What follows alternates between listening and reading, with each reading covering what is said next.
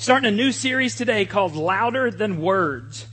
And we're going to kind of look at Christianity from an outsider's perspective and see if we can better understand why lots of folks are not Christ followers, why lots of folks don't go to church. So today we're going to be- begin this journey through Scripture and we're going to look for some people in Scripture who do things right. And, and really, when you talk to people outside the church, the number one issue they have with churches is this Actions speak louder than words. So we're going to find some people whose actions actually show what they believe. They're completely consistent. So we're going to talk about that today. And three weeks from today, we're going to do something called Be the Church. October 17th, we're not going to go to church that day. We're going to be the church that day. Uh, we're going to go to Eula McCown's house and we're going to spend a day working at her house. There are like eight teams that you can sign up for. Teams, T-E-A-M-S. Uh, one team will mow lawns all day. If you want to be on the lawn mowing team, we need you to bring push lawnmowers, riding lawnmowers. We're going to mow Eula's yard. She lives right uh, next to Memorial Christian Church. We're going to mow Memorial Christian Church's yard. They know that we're going to do that. We're going to go through the neighborhood and we're going to mow anybody's yard for free that wants us to mow their yard that day uh, in a four block area. We're going to have a cleanup team. We need some folks to bring some trailers to her neighborhood. And all we're going to do all that day is go around and clean things up uh, all through that uh, neighborhood. There'll be a recreation team for the neighborhood kids. Because one of the things we're going to do is have a moon bounce over there and uh, we're gonna, we're gonna cook hot dogs and hamburgers and we're gonna invite the entire neighborhood to come over and, and eat for free between 12 and 1 o'clock that day. So we also need a cooking team. Um, so we need some folks here that are gonna cook because we're gonna have children's church here, 11 o'clock at the regular time. They're the only ones that are gonna get to go to church that day. Through fourth grade, if you're fifth grade on up, you can actually serve in the neighborhood with this stipulation. You have to serve with your parent. If you are fifth grade on up. Now, some of the teenagers may be on the recreation team. We want to have a safe place where all of the kids in that neighborhood can come and have a good time uh, and get some free food. On Saturday, we're going to go out and we're going to pass out flyers in the neighborhood telling them what we're going to be doing on Sunday and invite everybody to come. So it's going to take quite a, a team to accomplish all this. We're going to have a landscaping team at Eula's house, and we need you to bring, uh, if you sign up for that, we need you to bring your tools. We're going to do a complete, uh, detailed job on all of her bushes, all of her shrubs, all of her trees. And if we finish at Eula's house, then we're going to go through the rest of the neighborhood and offer the same thing. We'll have a deck fence repair team where we got to put up a few boards of her fence. We're going to sand her deck and we're going to repaint the deck that day. So if you want to be on that team, be sure and sign up there. We'll have another team here at the church for the child care. So we need at least two shifts here at church because we're going to provide childcare from 11 a.m. They'll come in and do their regular class. They're going to feed them lunch here. They're going to swap out. The younger kids will go out. We're going to have a moon bounce here and a uh, slide, one of those inflatable slide things. Uh, so somebody's clicking something. It's bothering. I think it's my daughter. Are you clicking? Okay. it's not. Somebody. Okay, quit clicking. Um, so we're going to need two shifts of folks here. If you, if you work the first shift, you'll do the regular childcare area back there. If you work the second shift, then the younger kids are going to go out first and they're going to be on the inflatable games and then they're going to come back in and they're going to have some quiet time. The younger kids in case they need naps or things like that. And the older kids will go out second to the inflatable games. Uh, so you can sign up for that team. Um, Eula's source of heat in the winter is a wood burning stove. So we need five men on Saturday, October 16th who have chainsaws or can get a chainsaw. We have a massive donated tree. I don't even know where it is. The leader of the team is going to meet you here at 8 o'clock on Saturday, and the tree is so massive that we're not going to cut up the trunk of the tree, we're going to cut the branches. The branches are so big that they're going to provide logs that will give her enough fuel for the whole winter. So five men on that Saturday, and preferably you have trucks or trailers, because that's how we're going to get it over to her house. On Saturday the 16th, you're going to go and you're going to cut up this, this tree, put all the logs in the truck, take it to Eula's house, and then on Sunday, we're going to have a log splitting team. And the log splitter is provided. If you want to bring them all and, and go and show how big and bad you are, go ahead. We will film it. And, and we will laugh at you and cheer you on. Um, but we'll have a log splitting team so you can sign up for that.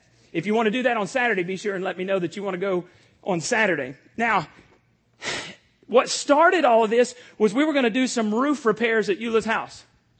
Eula has five layers of shingles on her house. Because she has five layers of shingles, because she just paid off her mortgage, insurance company canceled her insurance. They said, we can't insure a house that has five layers of shingles on it. Now, this is, this has grown bigger than any of us ever imagined. And here's what I believe. I believe God wants to replace Eula's roof. That's bigger than our church. And so some of y'all are going to be involved in that somehow. I kind of, I mentioned this last week at, um, experiencing God. God's already doing some stuff.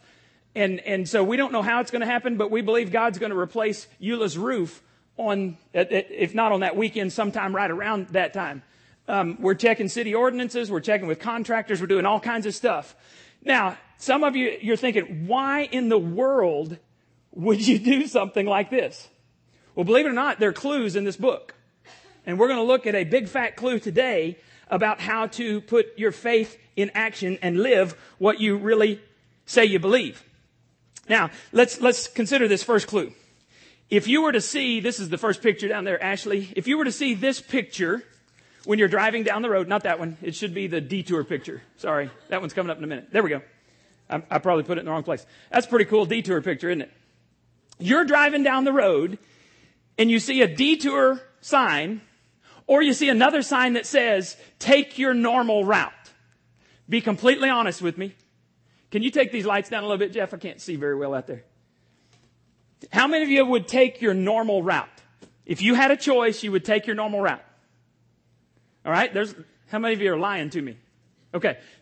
A lot of people take your normal route. Now, how many of you, just because you're the adventurous sort, you would take the detour? Let me see your hands. Okay, very few. Janie used to laugh when I'd go see her in college. She lived three hours away from me when we were engaged, and I would take a different route every time because I was trying to find the fastest way home. It wasn't, it didn't have anything to do with scenery. It's just the absolute fastest way to get home. Now, what if I told you, those of you who said you'd take the detour, what if I told you that the detour would cost you time and money and frustration? How many of you would willingly take the detour? Let me see your hands. Still Charlie. She's done it, yeah. Sure enough. What if I told you, though, that God works almost exclusively in the detours of life?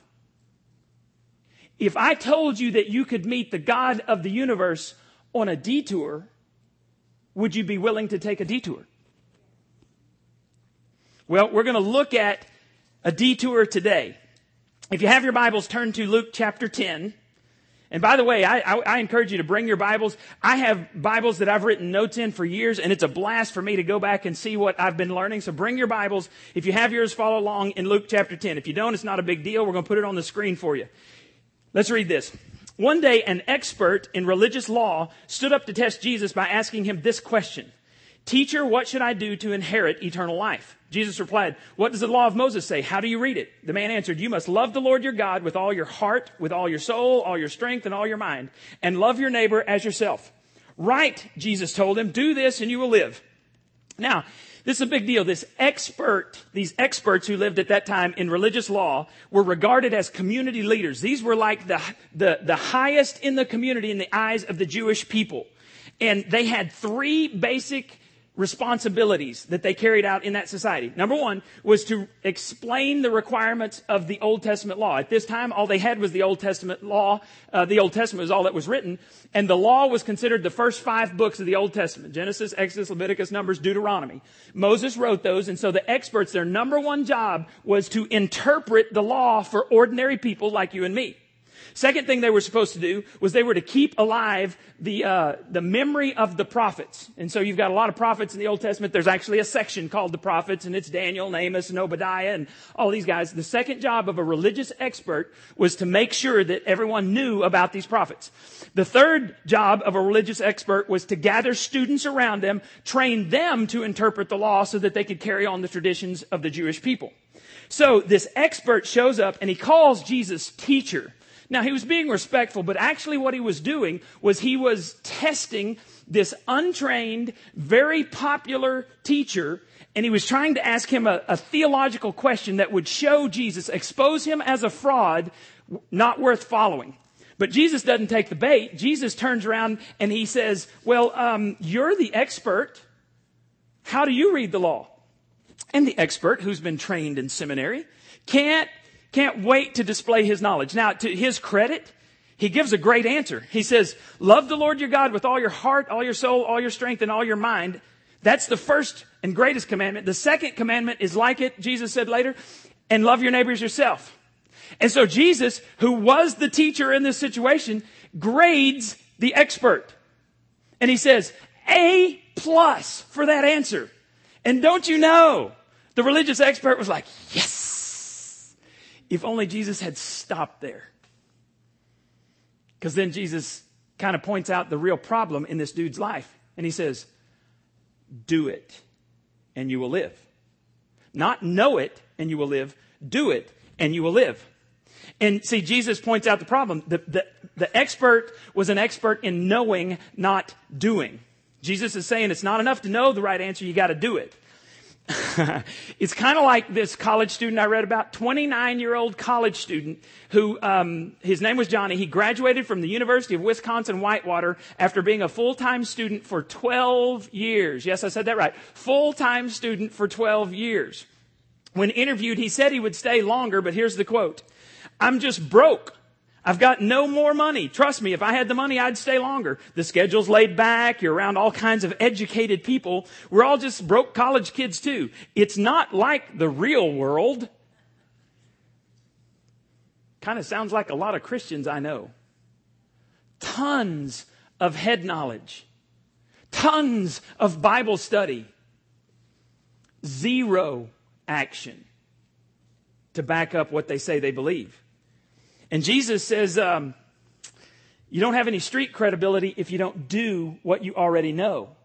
In fact, in James, James is the half brother of Jesus. This is a book in the New Testament. James, the half brother of Jesus, says this Anyone who doesn't breathe is dead. Faith that doesn't do anything is just as dead. So college students who go to school full time with the idea of never graduating, they're dead to society. Because really, college is not the real world. When I graduated, I found out what the real world was. And, and when mom and dad are paying tuition and you're, you got a roommate, that's not the real world. Christians who do not live like Christ are dead to the kingdom of God because you're useless. So, round one is over. Who won round one? The, the religious expert or Jesus? Jesus. Let's move on to round two. Verse 29. The man wanted to justify his actions, so he asked Jesus, and who is my neighbor? Okay, so Jesus wastes him in round one, but in true lawyerly fashion, this dude gets up off the mat and he says, it depends on your definition of neighbor. What's your definition of neighbor? Because in the Jewish mind, a neighbor meant one who was close to you, um, either race or religion. And so, in a Jewish mind, if someone was like you, a Jew, and if they followed your religion, then, then they were considered a neighbor. But if they weren't like you, you didn't have to carry out the law if they weren't a Jew and they didn't follow you. Now, put up that W.C. Fields uh, picture. How many of y'all know who W.C. Fields is? This is way showing my age because, like, he was just on the verge, you know, when I was growing up. He was very famous comedian, actor, writer, all this stuff. But he wasn't the nicest guy in the world. And he had a drinking problem that eventually cost him his life. And, and he didn't like, um, people very much. He, I, I think he liked the, uh, the, the, the perks of being a celebrity, but he didn't like the, the people when he was a celebrity because they said that folks used to come to tour Hollywood and when they would come to his house, he would hide in the bushes with a pellet gun and shoot them um, his characters, and they said that the characters tended to reflect his life, his characters showed absolute contempt for women, children, and dogs. Dude hated Christmas. Hated it. And, and in a bit of irony, he died on Christmas Day. But he was, he was in the hospital on his deathbed because of alcohol related stomach problems. Not a nice guy at all. And so when a friend comes to visit him, they see him reading the Bible. Do you think that surprised the friend? Sure. The friend says, Why are you doing that? Famous quote, W.C. Fields. He said, I'm looking for loopholes. Aren't we all? Wouldn't we all like to uh, have a Bible that says, do whatever you want to do and you will live? Well, the lawyer knew that the second highest command was to love your neighbor as yourself, but he was looking for a loophole that would help him not to have to love everyone. Story continues in verse 30. Jesus replied with this story. A, Jewish man was traveling on a trip from Jerusalem to Jericho, and he was attacked by bandits. They stripped him of his clothes, beat him up, and left him half dead beside the road. By chance, a priest came along, but when he saw the man lying there, he crossed to the other side of the road and passed him by. A temple assistant walked over, and this is a Levite. If you have it in your Bible, it probably says Levite. Looked at him lying there, but also passed by on the other side. Then a despised Samaritan came along, and when he saw the man, he felt compassion for him. Going over to him, the Samaritan soothed his wounds with olive oil and wine. The olive oil would keep the skin from getting cracked and, and hard. The wine would, the alcohol in the wine would help purify the, the injuries and keep them from getting infected. And he bandaged them. Then he put the man on his own donkey and took him to an inn where he took care of him. The next day he handed the innkeeper two silver coins telling him, take care of this man. If his bill runs higher than this, I'll pay you the next time I'm here. Now, which of these three would you say was a neighbor to the man who was attacked by bandits? Jesus asked. The man replied, the one who showed him mercy. Again, A plus. And Jesus says, yes. Now go and do the same. All right, let's break this story down just a little bit. You got a group of robbers and you got a man who was robbed and, and beaten and left half dead.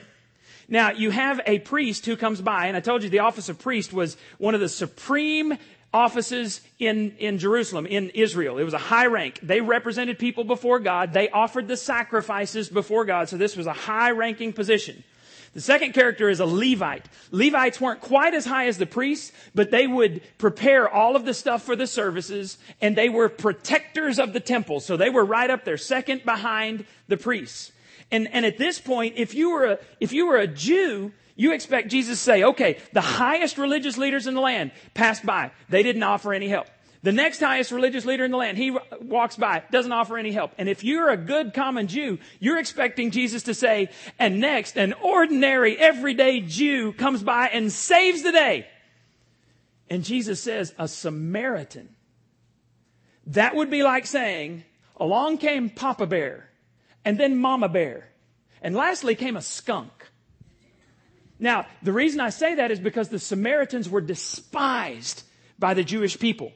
About 700 years before, the Assyrians had attacked and, and when they conquered Jerusalem and Israel, what they did was they would take a lot of the people who lived there, put them in other places, and then they would send good Assyrians to live in that land so that they could help assimilate the land.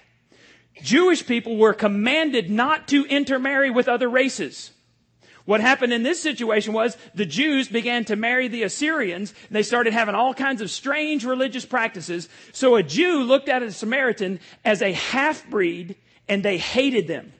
The religious um, and, and racial intolerance was, was intense and at times it was extremely violent. So when Jesus said, as Samaritan shows up, he rocked their world. And by using the Samaritan as a hero, Jesus was saying this. It doesn't matter what you call yourself. A lot of people call themselves Christians who aren't. George Barna is a Christian pollster. He found out that 84% of Americans claim to be Christ followers. But I ask you, do 8 out of 10 people in our world act like Christians? A Christ follower is supposed to be a little Christ. Do 8 out of 10 people act like little Christs in this world? I don't think so. The story of this surprising Samaritan shows us some incredible things, some, some things we need to understand about detours. And here they are. Number one, detours are risky. How many of you have heard of uh, Telluride, Colorado? I so want to go there after, after coming up with, with some of this. It's a ski resort in Colorado, not far from Durango. It's over in, in that area. Now, Telluride sits in a box canyon. I got some pictures that I wanted to, to show you. Um, first picture down there at the bottom, Ashley. Now you can see the city there. There are only three ways into Telluride. One is Colorado Road 145. Normal people take Colorado Road 145 because that's, that's the, a highway that's maintained by the state of Colorado. Show the next picture. All right, so you're looking down in the valley and you see that these are pretty, pretty tough mountains that are all around it. Last picture, leave, and leave that one up there just a second. See the mountainous region? If you look real closely down there, you can see right in the middle there, just to the right of middle, you can see the city. Now, there are two other ways to get into Telluride, Colorado. One is called Imogene Pass. I was reading about this and it says, one should have four by four experience before attempting Imogene Pass. And then it says, quote, she should not be taken lightly. So you can get in by Imogene Pass. There's another one called Black Bear Pass. And it is, quote, Colorado's most dangerous pass. It is only passable in one direction because of a treacherous stair step section. Now, I, I tell you this because back in the Wild West days, Telluride was such a haven for robbers that the name of the city actually came from this contraction. To hell you ride. If you went into to hell you ride, you were taking your life in your own hands because unsavory people lived in the hills and would take anything from you of value. Now, in Jesus' day, 2,000 years before Telluride was ever a thought in the, in the American West, Jerusalem had a similar reputation. Only instead of to Telluride, the road out of Jerusalem, Jerusalem was up on a mountain, and it always says in the Bible that you either go up to Jerusalem or it says they went down out of Jerusalem because it's up on a mountain. Only its road wasn't called to Telluride, its road was called the Way of Blood. Because the robbers who hung out in those mountainous uh, cracks and caverns, ca- cracks and crevices, caverns, canyons, we'll just keep. The people who hung out there were ruthless and they would rob you, and if you didn't have money, they would take your clothes. The way of blood. So, when the Samaritan stops to help a dude on the side of the road who's not even his race or religion, you see, the Samaritans worshiped, they were, they were Jewish, kinda. They worshiped at, at Mount Gerizim. They had their own place to worship instead of at Jerusalem. But when he was stopping to help someone who despised him, this was dangerous. It could cost him his life. Now, I'm, I'm not talking about you stopping in places, you know, where you see those signs near prisons that say, please do not pick up hitchhikers. And you see some dude in an orange jumpsuit with a mask on and a chainsaw. That's kind of stupid. You pick him up, even if he's carrying a case of Bud Light or whatever the commercial is on TV. You're asking for trouble, right? I'm not talking about that. But taking, taking too much risk isn't really our problem, is it? Our problem is we don't take any risks at all for the kingdom of God. Martin Luther King Jr. said, the first question the priest and the Levite asked was, if I stop to help this man, what will happen to me? But then he continues, the good Samaritan asks, he reversed the question and asks, if I do not stop to help this man, what will happen to him? If I put money in the joy basket at church, what will happen to me? I can't possibly trust the God who created the universe to meet my needs. You gotta be on some kind of drugs, preacher, to think that not only would people give 10% of their income to God, but the bagel basket? Thank you. You really think anybody is going to give over and above 10% to help pay off the debt of this building? You're nuts because what will happen to me if I give a portion of my income to the kingdom of God? What will happen to me?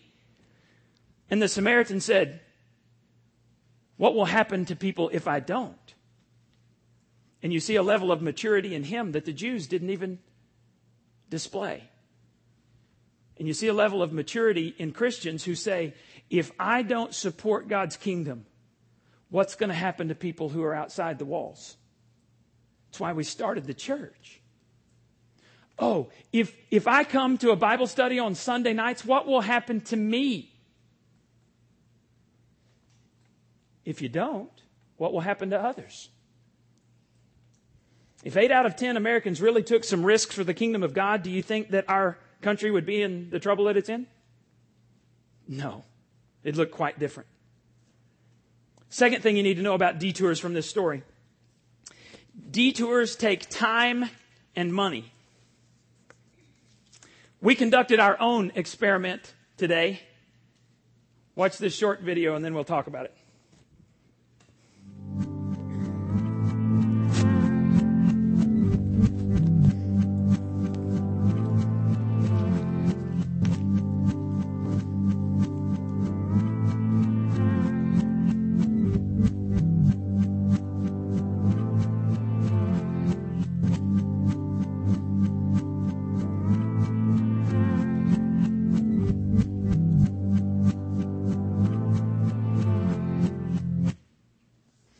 Where's Becky? Where is she? Stand up, Auntie Beck. This is my sister in law. Everybody say hi, Becky. Hello, wind. Now, um, so if I'm reading this correctly, we handed cards. How many of y'all saw her on the side of the road? Go ahead and admit it. How many of you stopped to help? Okay, now some of you were in the same car because seven seven folks who come to our church stopped to help. We gave out little cards that says, thank you for being a part of our experiment today on kindness. Thank you for stopping. Seven non-church members stopped. So you invited them. Good job. And what does this mean? Number of members, four turned back to help. Okay, so some folks went on past and came back around. This is really funny because I was stepping outside the church today and, and Jennifer Canaday, who didn't know anything about this, and she's got four children, you know, she's trying, and she's like, hey, there's a lady broken down over there. Like, you should go do something. And I was like, oh, really? Okay, where is she? She's over there. So, um, thank you for uh, being a part of our experiment today. How many of you wish you'd stopped?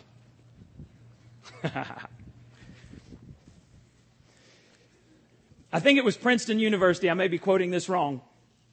Um, they did a study on the Good Samaritan with, with seminary students at Princeton Theological Seminary. They gave them the story and told them that they were to prepare a talk on the Good Samaritan. And then they put a bum in the alleyway between the building they were in and where they were supposed to go deliver their talk. They had asked all these seminarians, why are you in seminary? And, and some of them said, I'm here because I want to make a difference in people's lives. Some of them said, you know, I just want to learn more about God and, and following God. And so here's what they did. They sent them from the one building to the other where they would have to walk past the bum. Some of them actually stepped over the bum. How many seminarians do you think stopped to help the bum? 10%. And they figured out that some of them, they said, Oh, your talk starts in two minutes. You better hurry. None of the people who were in a hurry stopped to help. Now, what this tells me is sometimes we get so caught up in our own world, even going to church to meet with God, that we don't stop. Now, I'm not trying to make you feel guilty. I'm just saying we don't pay attention and, and sometimes detours are way too costly in time and money, and we can't possibly go that route because it's just going to cost too much. But what if God is out there on that detour? The Samaritan must have been a businessman who regularly made this trip, and he took a detour that cost him time and money in order to meet someone else's needs. Well, I can't possibly give up a few minutes to help a lady I don't know. Cost is just too much time and money. I might miss watching the Cowboys lose again.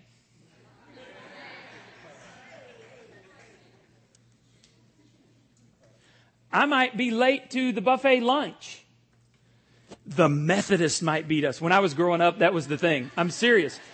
I grew up in a Baptist church and the preacher would get in trouble if he didn't let us out before the Methodists so we could all rush to the restaurants and have someone serve us on the Lord's Day.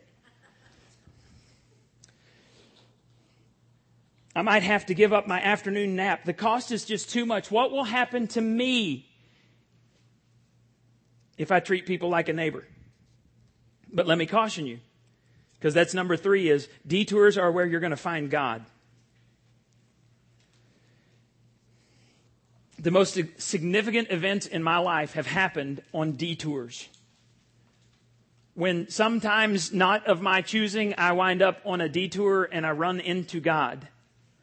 And, and sometimes God wants you to slow down, you know, because we're supposed to slow down and meet with God one time a week in church. Bible's very clear about that. Do not give up the habit of meeting together as some are doing, but encourage one another and all the more in, in Hebrews 10 24. We're supposed to meet with God on a daily basis. And uh, I suppose sometimes we just get to moving too fast. And here's the thing if you are moving so fast that you don't have time for God, God's probably going to allow some things to happen in your life. Because I go visit folks in the hospital. And I've talked to people who are laying flat on their back and they said, Well, God got my attention now because I have nowhere else to go. And so, if you don't have time for God, there's going to be a time in your life when you're going to wish you had made time for God. I'm not saying He's going to make you land flat on your back, but He might. God's going to allow you to go through some things. And see, here, too much time without God leaves us stressed, selfish, angry, frustrated, longing for more in life than what we're currently experiencing. Does that describe any of y'all? Wait a minute. Here's, here it is. Stressed, selfish, angry, frustrated, longing for more in this life. Does that describe any churches you know of? Why would anyone venture in a to hell you ride church when they live on the Telluride road every day? Our churches are no different than, than country clubs many times. So why would anybody want to go there? Truth is, they don't. That's why many churches are in decline today. Let me give you just a quick little test to, to see if you need to take more detours in your life. You remember the main question that this, this uh, expert in religious law, you remember what he asked Jesus? What is your definition of neighbor? Jesus turns it around. And he says, What kind of neighbor are you? Would you want you to be the only one coming down a lonely road to give you some help? Would you want you to be the neighbor living next door whenever you go through some to hell you ride experiences? What kind of neighbor are you? Is what Jesus wants us to get out of this passage. You can't stay on your normal path. You cannot take the normal path and go with God at the same time. Those of us who are studying experiencing God on Sunday nights, it's one of the things we're figuring out is you cannot go with God and stay where you are at the same time. It is impossible. And we're trying to find a group of people who want to go with God more than they want to remain comfortable. Detours are risky. They take time and money, but it's where God is at work. And if you want to live a life of significance like the Good Samaritan, you're going to have to take some detours. God calls us to do more than manage our to do lists. And we're just wondering if anybody's going to take that challenge. So we're taking a huge risk on October 17th because a lot of folks are like, oh, we're not having church. Sweet party. Go somewhere. We want to have at least 100 people in Eula's neighborhood wearing their I've discovered new life shirts, sharing the love of Christ. And in fact, we're even going to do some stuff for Memorial Christian Church and we're going to invite people to come to Memorial Christian Church. How would a church do that? Are you crazy? Memorial's been struggling.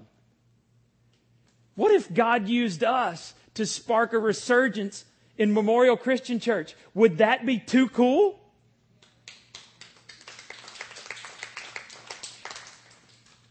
So we're going to do some stuff outside of our church. And, and here's the deal. On that Sunday, if you're a church member or regular attender, we're going to have people out in the parking lot with joy buckets. Because I'm going to tell you something. Some folks think if they don't go to church, they don't have to give. We, we can't go a Sunday without you contributing. So we're going to have you drive through and we're going to have buckets out there and you, you chunk your stuff in the bucket and then go serve Jesus. If you're a guest, we never ask for a dime of your money. We owe, you come work with us and nobody's going to ask you to do anything other than serve that day. We want at least 100 people walking around that neighborhood serving because on that day, on, on that Sunday afternoon, October 17th, when you go home, I want you and I want the people of that neighborhood talking about what an incredible God we serve. I don't want anybody talking about how good New Life is. That's not the point. The point is we want to serve God in a neighborhood and just see what happens. And we want Him to get all the glory.